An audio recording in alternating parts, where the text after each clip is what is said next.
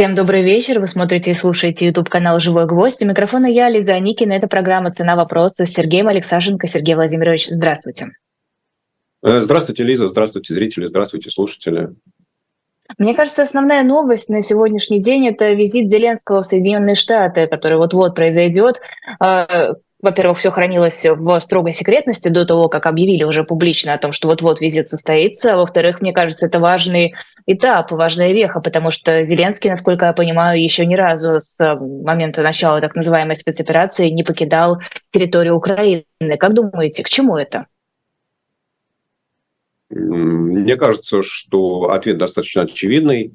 Э, э, война э, в Украине приняла затяжной характер – и э, украинской армии для того, чтобы проводить решительные наступления и освобождать территорию страны, нужны дополнительные поставки вооружений. Э, одновременно с этим, буквально через 10 дней, 3 э, января соберется новый состав американского конгресса после выборов, которые случились в начале ноября, где у демократов, у партии, которую представляет Джо Байден, президент Байден, уже не будет большинства в Палате представителей, и Владимиру Зеленскому хочется Э, заручиться поддержкой, хочется получить э, поддержку обеих партий, хочется получить э, подтверждение того, что позиция американской политической элиты в отношении Украины не будет меняться. Это одна часть вопроса, а вторая часть, мне кажется, очень важное замечание сегодня сделал, ну, вчера уже вечером, да, сделал пресс-секретарь Белого дома, по-моему, говоря о том, что во время встречи Зеленского и Байдена, президентов Байдена, Зеленского и Байдена будет обсуждаться вопрос о справедливом мире в Украине. Это, мне кажется, вот э, так не случайное абсолютно заявление. Оно говорит о том, что а, администрация США всерьез начинает думать над тем, как будет выглядеть завершение войны. А, потому что так или иначе война начинается генералами, а заканчивается дипломатами, заканчивается каким-то соглашением. И понятие справедливости оно всегда относительное, это некое согласие двух сторон, когда обе стороны должны согласиться. А, и мне кажется, что вот это и будет главным содержанием а, визита а, президента Зеленского в Вашингтон. То есть будет какая-то единая позиция Украины и Соединенных Штатов о том, как должен завершиться конфликт? Я не думаю, что в результате одной встречи это уже может быть выработано. Я думаю, что президент Зеленский изложит свое видение, да, которое, видимо, будет достаточно а, радикальным, как это уже было озвучено, что освобождение всей территории Украины в границах, а, а, хотите, 91 года, хотите, 24 февраля 1913, 1000, как, 2013 года, да, ну, то есть до аннексии Крыма, изложит свои аргументы, изложит потребности украинской армии, потребности украинского бюджета, потребности украинской энергетики, президент Байден а, изложит свои ограничения, свои а, опасения. Ну, когда я говорю президент Байден, да, то понятно, что это будет некая обобщенная точка зрения. Возможно, там будет присутствовать и госсекретарь, и помощник по нас безопасности. Вот. Ну, собственно говоря, состоится, я думаю, такое вот подробное изложение двух сторон и э, до позиции двух сторон. И, ну, дай бог, если стороны, что называется, сдвинутся хотя бы чуть-чуть к пониманию того, что есть пространство, которое может удовлетворить и Украину, и Владимира Путина. То есть все-таки для Украины важна, важна позиция Соединенных Штатов? Э, конечно, важна, потому что э, Соединенные Штаты являются ну, основным как сказать, основной опорой и финансовой, и военной с точки зрения поставки вооружений для украинской армии и с точки зрения предоставления финансовой поддержки по украинскому бюджету. Э, на следующий год уже в а, бюджете, американском бюджете прописана цифра почти 45 миллиардов долларов, и ожидается, что на этой неделе э, Конгресс проголосует, утвердит этот бюджет. Э, и, конечно, без американской финансовой и военной поддержки Украина не смогла бы выстоять против российской агрессии. Тогда следующий вопрос. Насколько Украина зависима от США в плане каком-то политическом, не в плане поставки вооружения, это понятное дело, Украина сейчас зависима от очень многих стран, а именно в определении каких-то своих дальнейших действий. Могут ли Соединенные Штаты, например, говорить, вот мы вам даем деньги, мы вам даем э, вооружение, мы вам даем ПВО, а взамен вы должны сделать это и это? А, я не думаю, что такая конструкция работает. А, я абсолютно уверен а, в том, что американская администрация, европейские страны, Европейский Союз, э, Германия, Франция и так далее, они не имеют существенных возможностей для давления на Украину и на президента Зеленского. Э, потому что война Украины, защита Украины своей независимости, своей территориальной целостности, своей свободы, своих жизней – это вещь, которая для украинского народа ну, она не, подвержит, не, под, не подлежит обсуждению, дискуссии, а, в ней нет места компромиссам, и на стороне а, украинского народа, украинских политиков есть очень сильный аргумент. Вот смотрите, было Минское соглашение, был некий компромисс с Россией, и его, Россия его нарушила. Любое мирное соглашение с Россией по принципу «пойдите на уступки Путину» означает то, что через какое-то время война начнется снова. А, и из тех разговоров, которые у меня были с украинскими политиками, я понимаю, что даже если объем э, финансовой военной помощи со стороны США и Евросоюза сократится, это не означает, что украинская армия э, прекратит э, сражаться. Более того, украинские военные прямо говорят о том, что даже если президент Зеленский прикажет нам остановить огонь и подписать некое соглашение, мы, скорее всего, продолжим воевать, потому что освобождение страны является нашей задачей, для этого мы и существуем. Поэтому разговор о том, что из-за того, что как это кто а, платит деньги, тот и заказывает музыку, в отношениях США и Украины или Запада Украины а, вряд ли работает. Украина точно совершенно является самостоятельным государством, самостоятельными интересами, самостоятельной политикой. Другое дело, что президент Байден в ходе разговоров или переговоров с президентом Зеленским будет защищать национальные интересы США. И, в принципе, интересы США могут не совпадать с интересами Украины. И в этом отношении политика всегда есть искусство возможного. И поэтому предсказать итог этих переговоров, предсказать, будет ли какое-то движение, будет ли понятна картина справедливого мира, сходится ли видение справедливого мира с точки зрения э, двух президентов, ну, нам предстоит это узнать.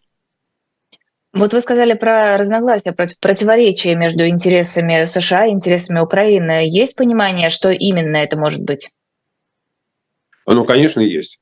А, главный интерес а, президента США и главный интерес украинских политиков состоит в том, чтобы не началась глобальная война между Россией и США, или Россией и НАТО, а, с тем, чтобы безопасность э, американских городов, американского населения, американских самолетов, американских кораблей была гарантирована.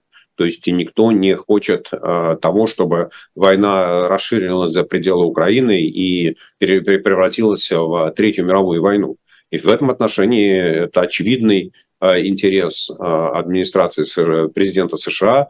Я думаю, что на втором месте очевидно стоит ну, желание все-таки ограничить Э, рост военных расходов, э, да, которые в следующем году сильно э, растут, но тем не менее американские политики хорошо понимают, что с точки зрения напряженного положения американского бюджета, с точки зрения будущего финансового благополучия, там, наступающей, скорее всего, в будущем году экономической рецессии, долгосрочный рост военных расходов вряд ли возможен. И поэтому в интересах США Э, снижение военной напряженности, военно-политической напряженности. Ведь не случайно э, Россия является главной военной угрозой для Америки. Это записано в американских военно-стратегических документах. Так вот, когда у вас есть очевидная угроза, то, вообще говоря, ваш интерес состоит в том, чтобы эта угроза не материализовалась, да? чтобы она не переросла в борьбу, в конфликт, в сражение. Поэтому вот здесь и есть главный интерес США, чтобы не ввязаться в глобальную войну. А как считаете, почему до последнего визит президента Зеленского в Соединенные Штаты хранился в секрете? Ну, мне кажется, что здесь нет никаких э, тайн, и, да, потому что э, президент Зеленский, он не только руководитель Украины, но это еще и символ сопротивления, символ независимости, символ стойкости Украины, украинского народа. И если бы о полете Зеленского или о его перемещении было известно заранее, то вполне вероятно, что российские военные могли бы предпринять какие-то действия, ну, там, сбить самолет или еще что-то такое, да, или ударить по аэродрому, с которого Зеленский собирался бы взлетать. Это вопрос безопасности, конечно, речь идет об этом. То есть, в принципе, этим же объясняется, почему мы ничего толком не знаем о визите Путина на линию фронта и узнаем об этом постфактум от Кремля. А, но мы не знаем не только о визите Путина на линию фронта, но вообще-то до линии фронта, я так понимаю, что было очень далеко, он был, скорее всего, в Ростове, а, это там несколько сотен километров получается. А, вот. Мы вообще о Путине ничего не знаем, да, в каком из бункеров он сидит, в Москве, в Сочи. Мы об этом узнаем постфактум, и э, там многие из его встреч, которые показываются в хронике Кремля, они, что называется, на вашем медийном языке консервы, записанные заранее, да, и показанные в какое-то определенное время – Э, да, то что, то, что президент Путин давно уже страдает э, паранойей, страхами относительно своей безопасности, это хорошо видно. Ну, мы можем как минимум вспомнить э, инаугурацию 2012 года, когда кортеж Путина мчался по пустынным улицам Москвы, когда оттуда всех выгоняли. Да, это и есть самая яркая демонстрация страха. Вот такой, такого страха у президента Зеленского нет. Президент Зеленский регулярно появляется на улице Киева с, иностранными лидерами. Он буквально на днях был в Бахмуте, э, встречался с военными, вручал им награды. И здесь никакого сомнения в том, что Бахмут это и есть линия фронта, нет. Да, когда Путин сидит в Ростове, ну, в общем, можно сколько угодно говорить, что он находится э, в районе специальной военной операции, но все понимают, что э, трусость Путина не имеет пределов.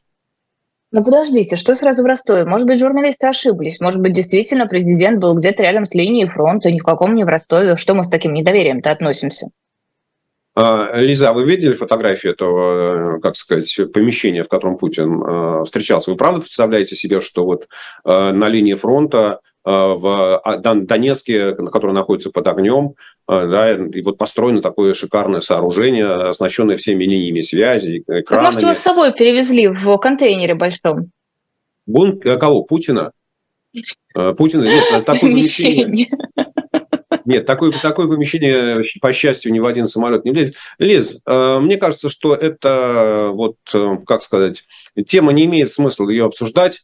А, то, что Путин а, давно не появляется в нормальной, что называется, жизненной ситуации на улицах, когда, ну, то мы же видим, помню еще с ковидных времен, да, что его визиты, что на птицефабрику, что на машиностроительный завод, что воинскую часть сопровождаются фотографиями или изображениями одних и тех же охранников, которые просто переодеваются. Ну, послушайте, вот если бы Путин был на линии фронта, то я не сомневаюсь в том, что нам бы показали его, ну, как минимум в окопе, так же, как там Рогозин сфотографировался. А когда Путин сидит в шикарном зале, э, в окружении, не знаю, там двух или трех десятков генералов с огромным экраном, со спутниковыми линиями связи, с подсветками, с, там, с шикарной отделкой из э, ценных пород дерева. Ну, я плохо верю, что там у того же генерала Суровикина есть вот штаб, оснащенный по такому, э, ну, по такому принципу. Это не имеет никакого смысла на линии фронта. Нет, ну тоже ведь можно объяснить безопасностью. Мне кажется, что э, желающих смерти Путину гораздо больше, чем желающих смерти Зеленскому. Лиз, я же не сказал, что опасения Путина, они напрасные. Да, и в моем понимании а если бы пресс-сообщение пресс-службы Кремля было в том, что Путин э, приехал в штаб Южного военного округа, который в Ростове провел совещание, то, в общем, ничего страшного бы не случилось. Да, и э, с точки зрения э, медиа, с точки зрения пропаганды, ну, в общем, результат был бы примерно тот же самый. Потому что ну, разговор, вот главное, как сказать, этот месседж Э, там поездка, участие Путина в этом мероприятии, ну, был нацелен на два основных месседжа. Первое, Путин руководит э, войной непосредственно лично, и он принимает все решения. И, в принципе, неважно, где проходило бы это совещание, в Москве, в Ростове, в Бахмуте, вот этот факт, он остается. Да? То есть Путин осознанно, или там Путин, его пресс-служба, э, они осознанно демонстрируют, что да, Путин стоит лично, рулит, да, как верховный главнокомандующий. Ему только трубки сталинской не хватает, чтобы он еще ходил там и раздавал указания. А, про, а что думает товарищ Жуков? Да, вот это вот, что называется, э, там, товарищ Суровикин. Вот этого не хватает, но, в принципе, понятно, да, что Путин ассоциируется с э, этой войной, он себя привязывает к ней напрочь. А второй вопрос, настолько ли Путин храбр, чтобы появиться на линии фронта, и настолько ли Пу- вот, Путина не волнует Путина, в принципе, там, его служба охраны не волнует его безопасность. Я без какой-либо иронии считаю, что да, там президент любой страны, особенно так крупной страны, России, США, Украины, Германии, Франции, он имеет право э, там, на как сказать, определенные как это, стандарты безопасности. У Путина стандарты безопа... личные стандарты безопасности, которые он определяет для себя и для окружающих, заметно выше, чем у любого другого западного лидера, и об этом мы видим давно. Но вспомните, там 15-метровые переговорные столы, когда он там, он и Макрон, или он и Шольц до 24 февраля сидели, там, э, не знаю, там, и разговаривали через наушники. Да, и помните, в самом начале, по-моему, я не помню, что в феврале были фотографии, когда Путин встречался с Шойгу и с Герасимовым, которые сидели на другом конце такого же длинного стола, который явно, длина стола превышала э, там, дальность прицельного выстрела из, из а, оружия, из пистолета офицерского, который мог быть у Шойгу или у Герасимова.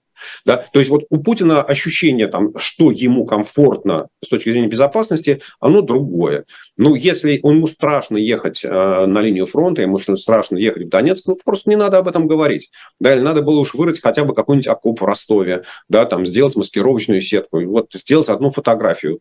Тогда, там, не знаю, может быть, кто-то по телевизору бы и поверил, да, что Путин приезжал на линию фронта. А здесь фотография в таком зале, ну, простите, как говорит Константин Сергеевич Станиславский, не верю. А Шойгу верите? Собянину верите? Рогозину? Кто у нас там еще? А верю, верить в чем? В том, что Шойгу что они не действительно... Хватает... Ну, Шойгу не, не хватает. Нет, ну, нет, ну, подождите, если все, все, что касается их а, а, вот этой медийной агитации, что якобы они были на линии фронта, да нет, конечно, не верю.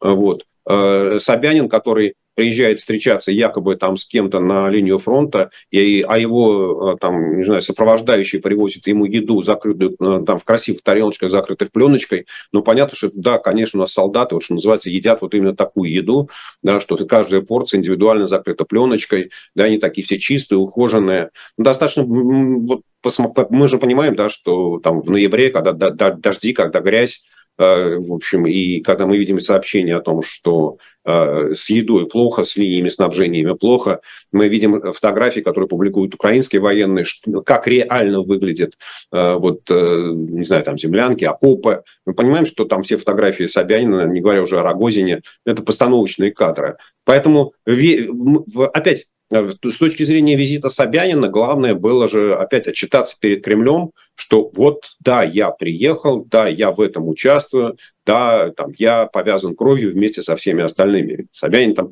10 месяцев прятался от этой обязанности всеми возможными способами. Да. Здесь как только вот он съездил туда, появился якобы в окопе, тут же в центральных парках Москвы появилась буква «З». Очевидно, что вот перед Кремлем нужно отчитываться, и, видимо, ему сказали, что там сики башка, там учти, что мы тебя и сместить можем, если будешь не очень крепко и не очень сильно, яростно нас поддерживать. В этом смысле я верю э, Собянину, что ему хочется остаться на своем месте.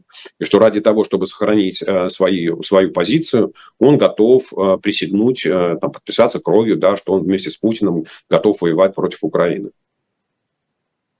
А, ну, как минимум, одна встреча точно была, одна поездка. Владимир Путин наконец-то приехал в Минск впервые за три года, хотя Лукашенко за последний год, кажется, ездил в Россию раз семь или даже девять, точно не помню. О чем нам говорит э, встреча Путина и Лукашенко, помимо того, что они обсуждали чемпионат мира по футболу?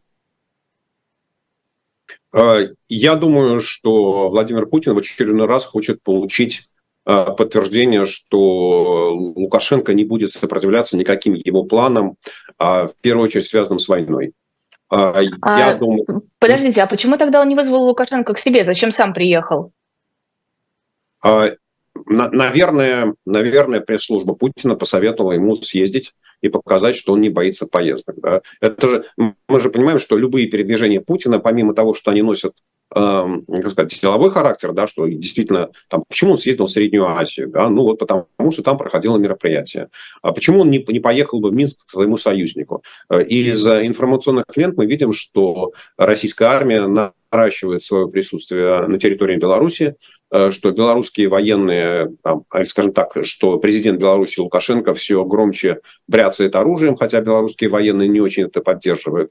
А, мы слышим, как а, украинские разведчики, военные разведчики, да, украинский главнокомандующий Валерий Залужный говорит о том, что да, мы опасаемся нового вторжения российских войск из Беларуси.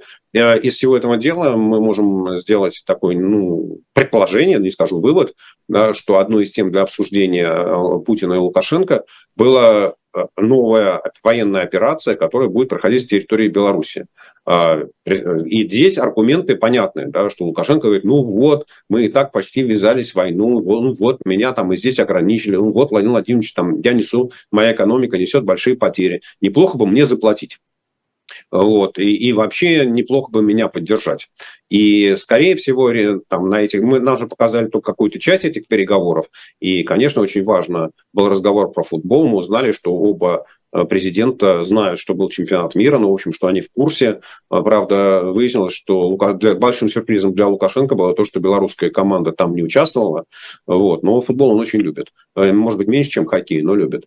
Э, вот. А, но не исключено, что в закрытой части, то, что мы не, не видели, была встреча и Лукашенко, и Путина с российскими и белорусскими военными, на которых обсуждались различные сценарии, различные варианты, разли... вопросы а, вооружения российской армии, использование складов белорусских аэродромов и так далее.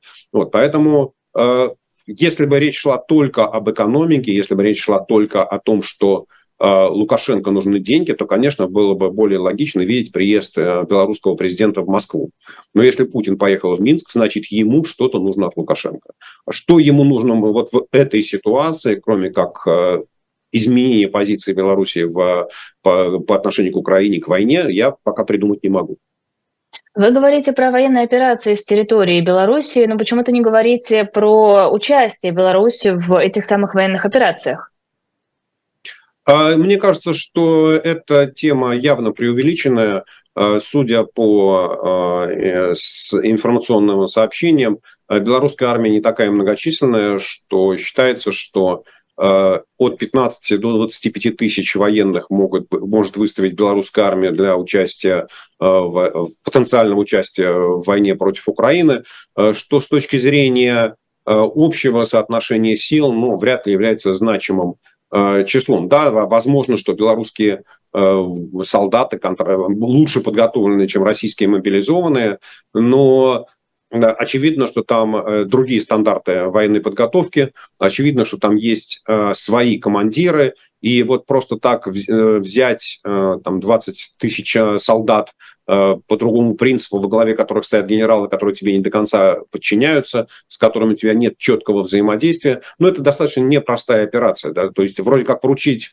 белорусской армии самостоятельное самостоятельная операция, ну, мало что они захотят, а вдруг они через Смоленск пойдут на Москву, да, если им дать, э, там, они перепутают, знаете, как это, как российская армия использовала э, там э, украинскую мобильную сеть при вторжении, да, и карты э, образца Генштаба 61 года, ну вот там белорусские военные им собьют GPS-датчики, и они пойдут вместо того, чтобы идти на юг, на Киев, пойдут на восток, на Москву. Ну, черт что знает, что у них там сложится, да.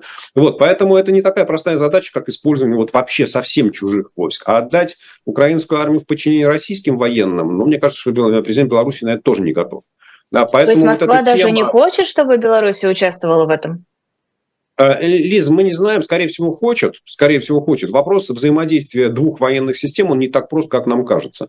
Ведь если вот мы посмотрим с вами на а, историю Второй мировой войны или там Великой Отечественной войны на территории а, Советского Союза, то там постоянно можно встретить воспоминания, что была итальянская дивизия, была финская дивизия, была румынская дивизия. Да? То есть вот э, военные части, которые там помимо э, германских, немецких э, войск, еще были отдельные военные подразделения, которые так вообще управлялись по-другому. Да? И, то, и не было никакой попытки их слияния. И вопрос интеграции военных систем, он там Гитлером решался долго и, не знаю, там, не, не всегда с успехом, потому что боеспособность э, там, частей была совершенно разная.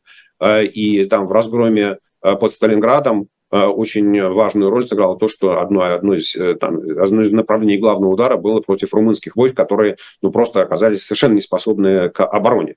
Вот, поэтому мне кажется, что очень бы хотелось российским военным, чтобы белорусская армия Э, участвовала в войне, но возможно, что есть и какие-то другие интересы и, скажем так, возможность концентрации, предположим, на территории Беларуси российской воинской группировки в 100 тысяч человек с соответствующим вооружением, с тем, чтобы украинские, белорусские нефтеперерабатывающие заводы обеспечивали поставки дизельного топлива, ну и так далее, да, вот чтобы украин, белорусская Э, не знаю, пищевая промышленность, легкая промышленность, белорусские госпиталя, медицинские учреждения работали на э, интересы российской армии. Э, с точки зрения военной операции это может быть гораздо важнее, чем участие 20 тысяч белорусских солдат непосредственно в боевых действиях. И что является предметом переговоров? Ну, опять, мы можем только догадываться. То есть, наконец-то и России что-то от Беларуси понадобилось, а не наоборот? Ну, и я э, именно это и сказал, да, что если Путин полетел в Минск, значит, ему действительно что-то от э, Лукашенко нужно очень большое.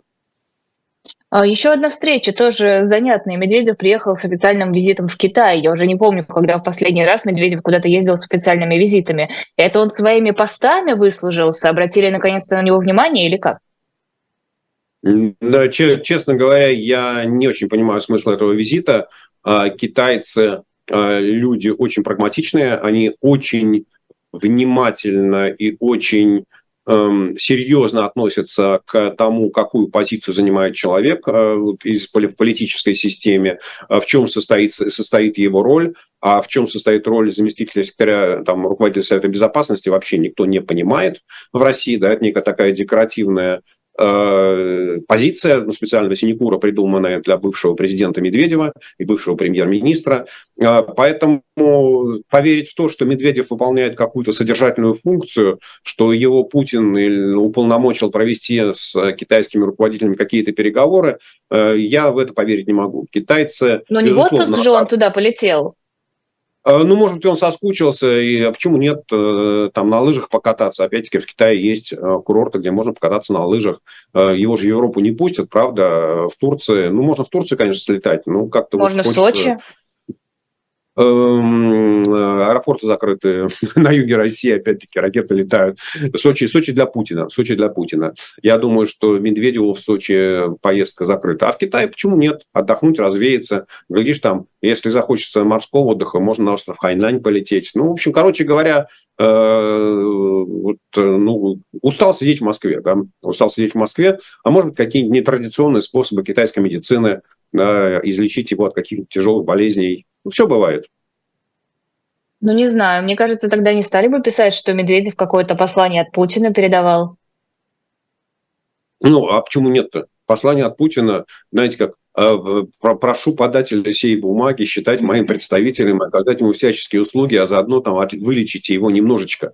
Да, вот, ну, Лиз, это же, мне кажется, что к этому нужно относиться спокойно. Я бы даже сказал так, что это смешно э, смотреть, да, что человек, э, занимающий должность там, заместителя э, руководителя Совета Безопасности, ну то есть там второй человек в Совете Безопасности после Путина, э, перевозит личное послание от Путина. Ну вот как-то вот Путин и Си видели совсем недавно, и никакой особой необходимости в личном послании нет. Ну, Просто голубь не долетел, отправили Медведева.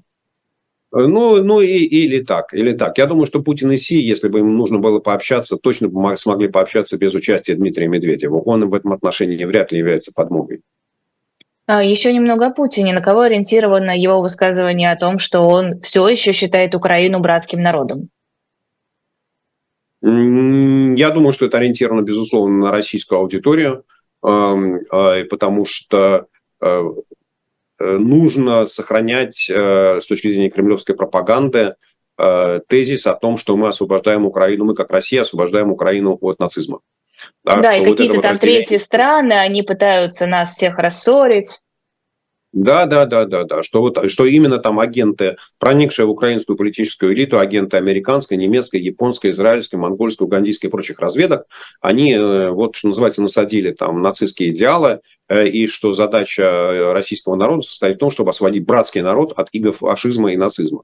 Э, очевидно, что никакого внешнего употребления для этого тезиса нет, что позиция Путина внешнеполитическая для цивилизованного западного мира э, очень хорошо понятно, что Путин ведет э, колониальную империалистическую войну, э, эпоха которых закончилась, ну, по большому счету, в Европе еще в первой половине 20 века. И здесь братские народы ну, можно сколько угодно говорить, мы можем говорить о том, что там северокорейский народ и южнокорейский народ вообще одна нация, да, ну, это, из этого уже ничего не следует. Поэтому, конечно, основной а, реципиент этого тезиса – это российская аудитория, зрители э, государственного телевидения, которые должны понимать, что э, вот есть Украина, а есть власти Украины, и это две большие разницы.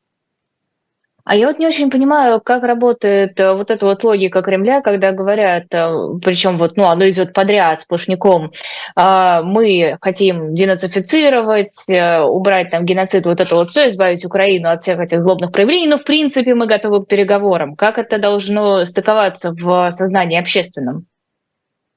Ну, ну, все очень просто, как говорится, элементарно, Ватсон. А, просто вопрос мирного переговора, это вопрос капитуляции Украины. Да, то есть mm-hmm. Украина должна признать свое поражение. И это поражение будет э, мирное соглашение с Украиной или мирный договор будет сопровождаться требованием политических условий, э, как, так же, как на самом деле, если вспомнить Минские соглашения, там же были политические условия, да, что э, там э, Донецкая э, власти оккупированных территорий, Донецкой и Луганских этих народных республик должны получить право вето в решении вопроса по внешней политике Украины, должна быть автономия с точки зрения управления, что должен быть там русский язык и так далее, и так далее, и так далее. Вот, амнистия участникам военных событий. То есть на самом деле все очень, как это, вписывается в картину. Ведь мне кажется, что мы уже на эту тему говорили, да, что э, для Путина э, победа – это любое соглашение с Украиной. Когда украинские власти согласятся подписать любое соглашение, неважно, что там будет написано, потому что пропаганда это будет преподноситься, российская пропаганда это будет преподноситься, ну вот Украина капитулировала. Потому что никто, конечно, всерьез не будет вчитываться, если там, предположить, там, провести опрос э, среди россиян, что такое Минские соглашения и что в них написано, ну, вы услышите такой бред. Да, по большому счету, там мало кто их читал. Поэтому с точки зрения пропаганды важен сам факт, что Россия миролюбивая держава, что Россия хочет мирного соглашения, Россия хочет окончания войны. А потом следующим шагом, что для э, внутренней аудитории мирное соглашение – это есть признак нашей победы. А вот, продолжая тему боевых действий, Шойгу тут выступил с несколькими высказываниями. Во-первых, он сказал, что необходимо поэтапно увеличивать возраст призыва граждан в армию с 18 до 21 года и предельный возраст повысить до 30 лет. Также он сказал, что тем, кто хочет добровольно заключить контракт, необходимо предоставить эту возможность с первого дня прихода на службу. И на фоне э, возникших сплетен о том, что, ну, такие вот слухи, знаете, э, что собираются увеличить срок службы до двух лет, это все выглядит довольно тревожно, как будто началось какое-то шевеление в этом осином гнезде, и угрожает оно непосредственно тем, кто здесь в России находится.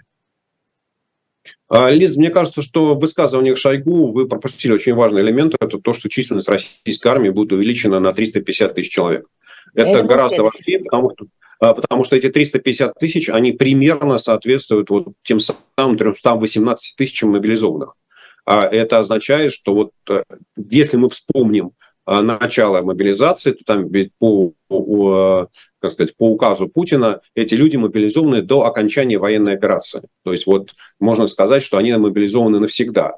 А, и очевидно, что а, так э, силы правдами и неправдами а, э, там, Министерство Шойгу будет стремиться оставить значительную часть этих э, людей у себя в распоряжении, ну, потому что если даже просто смотреть на призывников – то их у нас призывается, там, по-моему, 130 тысяч э, весной и осенью. Вот даже если увеличить срок службы в два раза, с года до двух, то вы получаете 260 там, тысяч человек. Это явно не хватает вот дойти до этих, этих полутора миллионов, потому что нужно 350 тысяч. И мне кажется, что это я бы сейчас это сводил не к тому, что будет увеличиваться срок службы, а я бы это дело Э, увязывал вот с разговорами о второй волне мобилизации. Знаете, как э, второй волны мобилизации не будет, просто она будет постоянно текущая. По мере того, как вот эти 318 тысяч будут уменьшаться, э, по военкоматам будет медленно рассылаться рассылка, что, а знаете, вот вам нужно еще там 5 тысяч человек, а вам нужно 350 человек, а вам нужно еще что-то такое. Да, и вот такой ползучей мобилизации для того, чтобы довести, удерживать численность российских вооруженных сил на уровне полутора миллионов человек. Вот. Э, если говорить вот о там, той части, что повышение возраста призывников с 18 до 21 года, то я понимаю шкурные интересы генерала, там, министра Шойгу, потому что, конечно, в 21 год, ну, все-таки у человека сознание выглядит немножко по-другому, и он более подготовлен к тому, чтобы э, использовать современные там, вооружения, да, обучаться на современной технике. Вот. Другое дело, что с точки зрения будущего э, как сказать, э, России, с точки зрения будущего, интересов будущего России, это совершенно глупое решение, потому что получается так, что молодые ребята будут заканчивать школу там, в 18 лет, учиться в институтах, идти на работу, получать какие-то профессии, после чего через три года их будут всех забирать в армию. Да, и вот это вот, что называется, такой э, ни с того ни с сего тебя вырывают из мирной жизни, в которой ты только-только начал врастать, то это, конечно, будет вот таким ну, серьезным шоком и серьезным потрясением. Э, вот, э, поэтому я более чем скептически отношусь к идее о том, что нужно повышать призывной возраст. Пока не вижу признаков того, что Шойгу собирается увеличивать призывной срок службы, хотя не могу этого исключать. Но мне кажется, что все-таки главный тезис, который вот мы сегодня услышали, это то, что те как люди, те россияне, которые были мобилизованы, ну, многим из них предстоит, знаете, как это, как в царской армии, рекрутчина, да, там 25 лет служба, а здесь, может быть, даже и пожизненно. Ну, то есть до, до пенсии, это есть те же самые 25 лет. А почему вы не считаете, что Шойгу собирается увеличивать призывной возраст? Ой, господи, призывной возраст, срок призыва. Лиз, я не считаю, просто пока я не слышу аргументов в пользу этого. Да? То есть, э, э, если, э, если встать на позицию, что срочники, солдаты срочной службы не, не участвуют в боевых действиях, то особого смысла увеличения срока службы нет. Уже сегодня по действующим нормам, правилам, призывники, э, солдаты срочной службы через полгода могут заключать контракт. Да, и если они заключили контракт, вот тогда их уже можно посылать в зону боевых действий. Но использовать, получить лишние полгода или лишний год для того, чтобы промывать мозги э, солдатам срочной службы и чтобы убеждать их подписать контракт, ну, это какая-то такая слишком сложная конструкция. Мне кажется, что если нужна нужно пушечное мясо, то мобилизация – это гораздо более действенный инструмент. Для того, чтобы тех, кто э, там в принципе готов э, подписывать контракт, полгода достаточно, чтобы убедить. А так не очень понятно, какие проблемы решает увеличение срока службы. Так можно же просто срочников отправить. В чем проблема-то?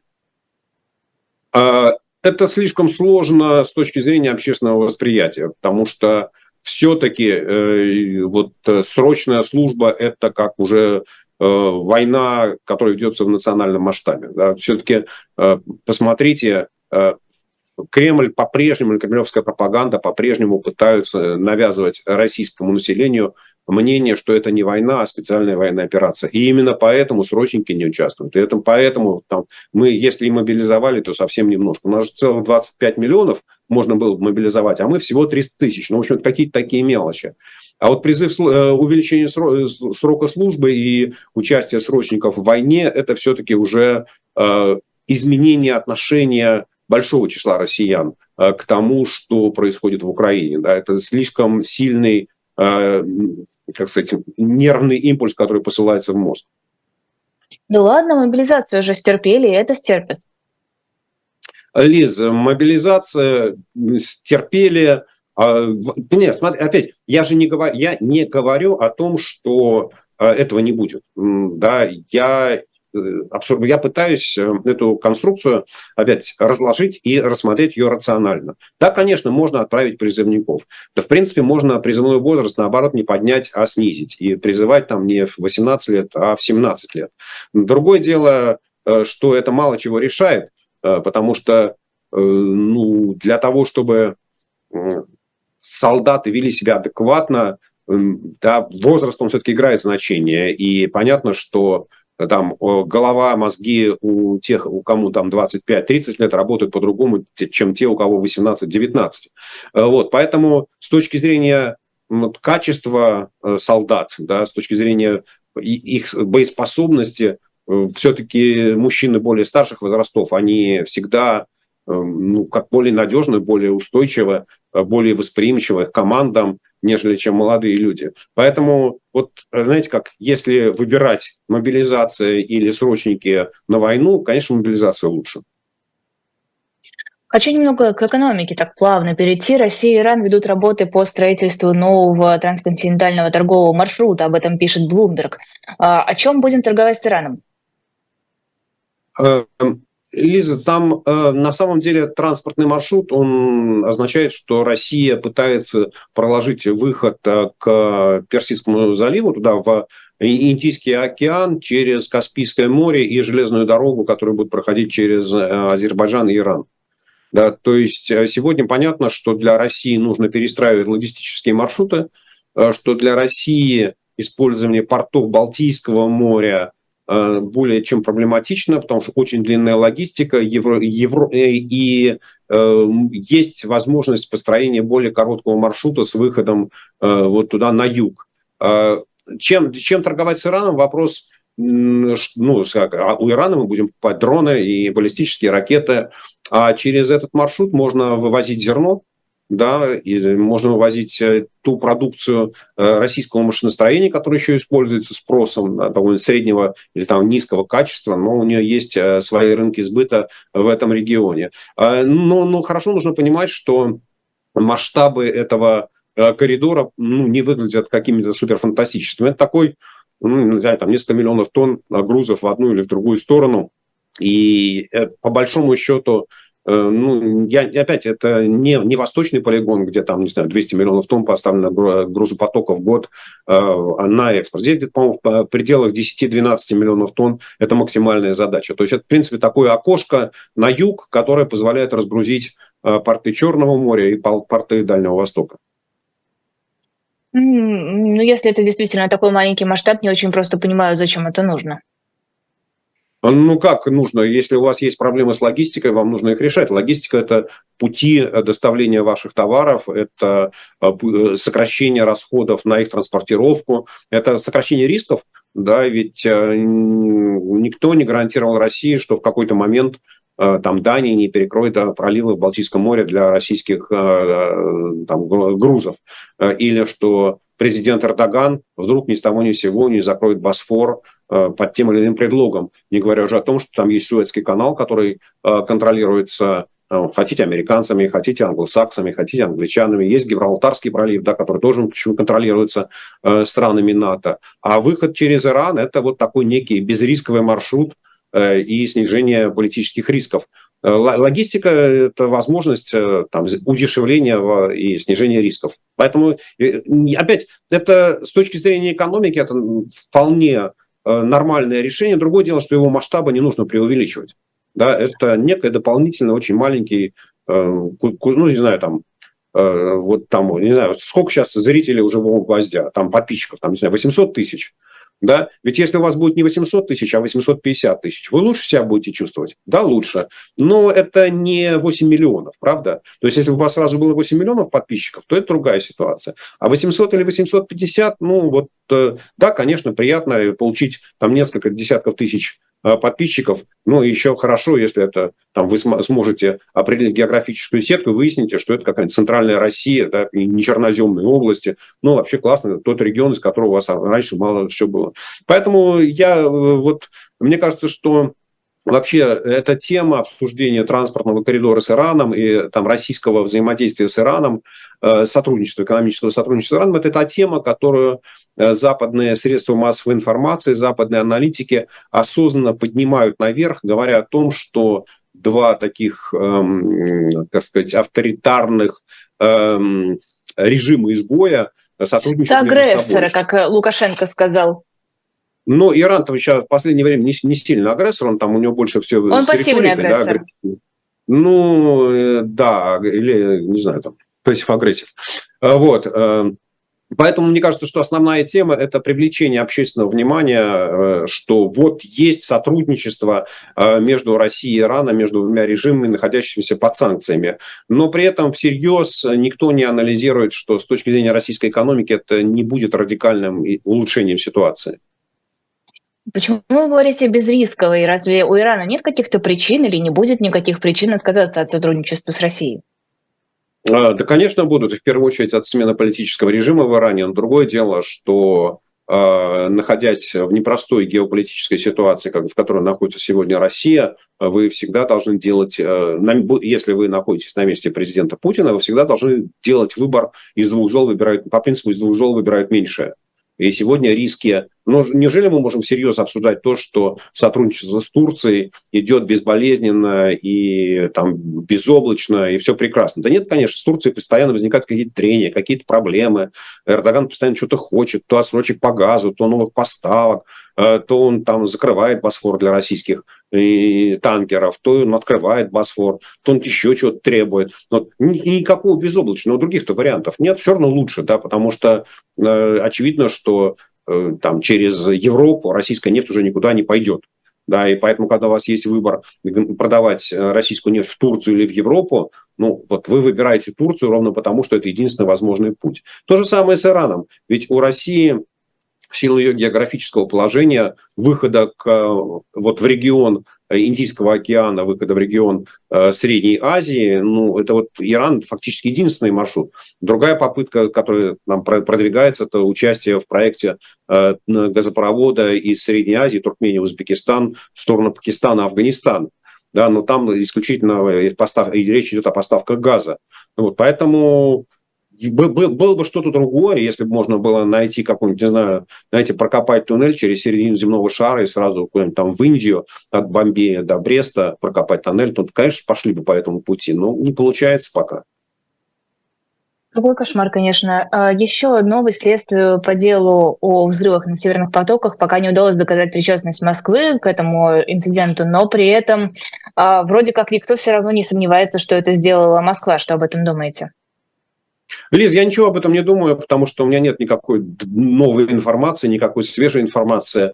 Э, я так понимаю, что шведские власти продолжают вести расследование, и оно пока не привело ни к каким результатам. Но, собственно говоря, это нам говорит лишь о том, что тайна следствия в Швеции сохраняется на высоком уровне или находится на высоком уровне. Никаких утечек серьезных оттуда нет – Э, да, и что никаких доказательств той или иной версии пока не обнаружено. Будем ждать, будем наблюдать. Будем ждать, будем наблюдать. А, еще одна новость – это московскую и хельсинскую группу. Ну, вернее, это уже не совсем новость, а, но, тем не менее, э, московскую и хельсинскую группу, которая уже почти полвека могут ликвидировать по иску Минюста. Там в документах, которые направлены в Мосгорсуд, указано несколько претензий к организации. А, ну, в общем-то, претензии, все мы знаем, какие претензии исходят от Минюста. Вообще возможно в России сейчас заниматься какой-то правозащитной деятельностью? Ну, какой-то возможно, но эта правозащитная деятельность э, в любой момент может э, быть объявлена незаконной, как в случае с московской хельсинской группой, э, вот, которую даже КГБ СССР не мог ликвидировать, не мог найти законных способов для ее ликвидации. Вот. Ну а, соответственно, наследники КГБ, они как-то вот придумали этот способ. Другое дело, что занимаясь даже там правозащитной деятельностью в отношении лососевых рыб, вы тоже можете стать иностранными агентами. Э, вот. Э, но если вы защищаете права там, не знаю, там, угнетенных жителей востока Украины, то, конечно, вы будете получать какие-то подачки от Кремля на свою деятельность. Мне кажется, что мы возвращаемся постоянно вот к одной и той же теме, может ли быть в концлагере какая-то свобода выражения мнения, Э, может ли быть в концлагере э, свобода деятельности? Да, может, если начальник концлагеря вам это разрешает. Да, может, если концлагерь, начальник концлагеря вас в этом поддерживает, если он не видит в этом угрозы э, своей позиции, если это не несет никакого э, там имиджевого, материального или другого э, ущерба для охранников концлагеря. Как только у начальника концлагеря возникает подозрение, э, что вот ваша деятельность там, даже она там, вы сели, сели, на нары, поиграли Э, в дурачка, да, или как Алексей Навальный э, вошел э, в сортир в колонии и сказал все, что он об этом думает, но тут же это несет угрозу режиму и может повести за собой какие-то санкции. Поэтому, перефразируя фразу, там Павла Первого, да, что дворянин в России – это тот, с кем я говорю до тех пор, пока я с ним говорю, можно сказать, что вот правозащитная деятельность в России возможна ровно до тех пор, пока ее санкционирует Кремль и тем, кому ее санкционирует Кремль. Потому что сегодня он вам может это разрешать, а завтра он вам может это дело запретить. Из прекрасного видели, наверное, Собянин объяснил, почему на массовые мероприятия в Москве выходить нельзя, потому что коронавирус. Но на государственные массовые мероприятия, которые организует Кремль, выходить можно, потому что там коронавируса нет. Ну да, да, все, все то же самое. Но опять, мне кажется, что это уже настолько стало очевидно и настолько повсеместно распространенное, что не знаю, нужно ли этому удивляться, нужно ли вообще на это обращать внимание. Возможно, не нужно, хотя просто, наверное, хочется отмечать такие моменты, как такая вот галочка для истории. Еще немного экономического, но уже такого совсем локального. Кроссовер «Москвич-3» будут у нас производить на заводе «Рено» в Москве. Будет он стоить почти 2 миллиона рублей. И это аналог, ну, вернее, как, это, в общем-то, и есть китайская модель, которая, насколько я поняла по сообщениям в телеграм-каналах, стоит в самом Китае тысяч на 300 дешевле. Вот этот москвич, это для красоты, чтобы показать, что мы можем, или правда есть какой-то, хоть какой-то экономический смысл в том, чтобы этот москвич выпускать? Лиза, ведь не надо как сказать, делать удивленные глаза, когда мы будем говорить о том, что там год назад Россия, в России выпускалось не помню, там условно полтора миллиона автомобилей, э, и практически все из них, за исключением там небольшого количества УАЗиков, они, вообще говоря, были моделями иностранными. Да, это были там и Toyota, и Mitsubishi, и BMW. Ну, в общем, все, все подряд, и все было иностранной сборки. То есть, в общем, но в тот момент никто не скрывал, что это заводы принадлежат иностранным компаниям, что они производят автомобили, которые там, немножечко локализованы для России, но, в общем, с теми же самыми названиями, с теми же самыми шильдиками. И это всех устраивало, потому что качество автомобилей соответствовало тем маркам, под которыми они выпускались. А после того, как западные ну, и восточные да, э, автомобильные концерны ушли из России, то вопрос э, как сказать, восстановления российской автомобильной промышленности стал политическим, и мэр Собянин сказал, что он там всем ребятам пример и покажет, как это надо делать, и что на заводе а, «Москвич» будет выпускаться, на заводе АЗЛК будет выпускаться «Москвич». Ну, как это, за, за базар надо отвечать, э, пацан сказал, пацан сделал, поскольку, поскольку у российских а, а, автомобилестроители, несмотря на то, что там есть и научно-исследовательские институты и все прочее, прочее, прочее, никаких разработок собственных уже там несколько десятков лет как не было, то никакого другого варианта, кроме как взять там, китайскую или индийскую модель автомобиля и наладить ее производство у себя, не оставалось. И в этом отношении, конечно, Э, китайская модель, она была более предпочтительна, потому что и отношения с Китаем более тесные, и количество автомобилей, которые выпускает китайская промышленность, существенно больше, и там лишние 10 тысяч машин и комплектов э, ничего не изменят. А то, что автомобиль э, в Китае стоит там на 15% дешевле, ну так это и есть цена экономически неэффективного решения. Да? То есть, если вы хотите, чтобы в Китае собрали машинокомплект сложили его в ящике, отправили его в Россию, а в России это его собрали, заплатили там безумную арендную плату за работу в центре Москвы, а, и после этого автомобиль продан, ну так и получается, еще а, надо же там заплатить, откатить, а, вот, и в результате получается, что да, вот купить автомобиль в Китае получается дешевле, но для того, чтобы поддержать имидж, вот имидж стоит там для Собянина 15%. Ну, не самый дорогой, наверное, имидж. Ну, это же зависит от того, какую машину вы купили, да, ведь, собственно, вот этот кроссовер э, Москвич-3, ну, машина такого, скажем, среднего уровня, э, просто вряд ли китайцы согласятся давать какие-то более дорогие модели или в более большем количестве. нужно понимать, что там завод э, Рено в Москве, он не очень мощный по своим объемам, и там выпуск, не знаю, там 10-20 тысяч автомобилей в год э, мало что изменит с точки зрения состояния автомобильной промышленности, но Собянин сможет отчитаться перед Путиным, что он выполнил обещанное, что он восстановил э, московское автомобилестроение. Э, почему-то сразу захотелось послушать, что об этом скажет Сергей Асланян, наш автомобильный обозреватель. А, но вопрос еще, будут ли покупать эти автомобили. Мне кажется, желающих не найдется особо. Гораздо проще купить э, какую-то модель э, зарубежную и, наверное, стоящую дешевле. Ну, хотя, может быть, я ошибаюсь, может, может быть, уже не проще.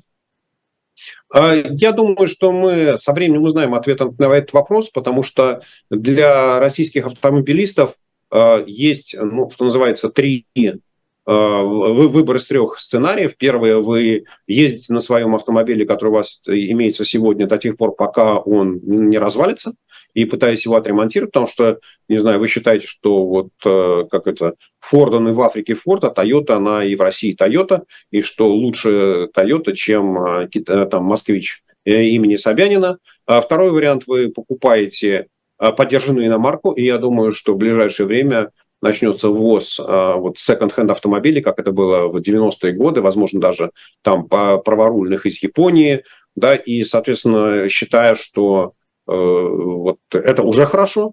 Да, и третий вариант – это то, что китайский автопром будет поставлять в Россию свои автомобили. И, собственно, по статистике мы видим, что постепенно количество китайских автомобилей, продаваемых в России, оно увеличивается. Да. Вот, нет, еще, наверное, четвертый вариант, да, это то, вот, в принципе, как в российских автомобильных салонах, большинство из них иномарки, э, привычные иномарки стоят, только ценники на них постоянно растут. Они росли сами по себе, здесь еще сейчас курс доллара подрос, они еще быстрее подорожали. Ну вот, короче говоря, вы всегда будете искать э, некое, вы как автомобилист будете искать э, наиболее подходящее для вас соотношение цены и качества. Э, и поэтому сказать, что там, если вдруг на автомобиле, на заводе АЗЛК сборка этих кроссоверов имени Собянина будет качественной, и что, в принципе, они, в отличие от москвичей, которые там собирались, выезжая за ворота завода там не будут сразу останавливаться и там не будут провода отваливаться. Ну почему нет? Всегда найдется, наверное, кто-то, кто будет их покупать, потому что другие варианты будут более дорогими. Сергей Алексашенко был в нашем эфире программы «Цена вопроса» на YouTube-канале «Живой гвоздь». Эфир провела я, Лиза Никина. Мы с вами прощаемся. Подписывайтесь, ставьте лайки и до новых встреч. До свидания. Всего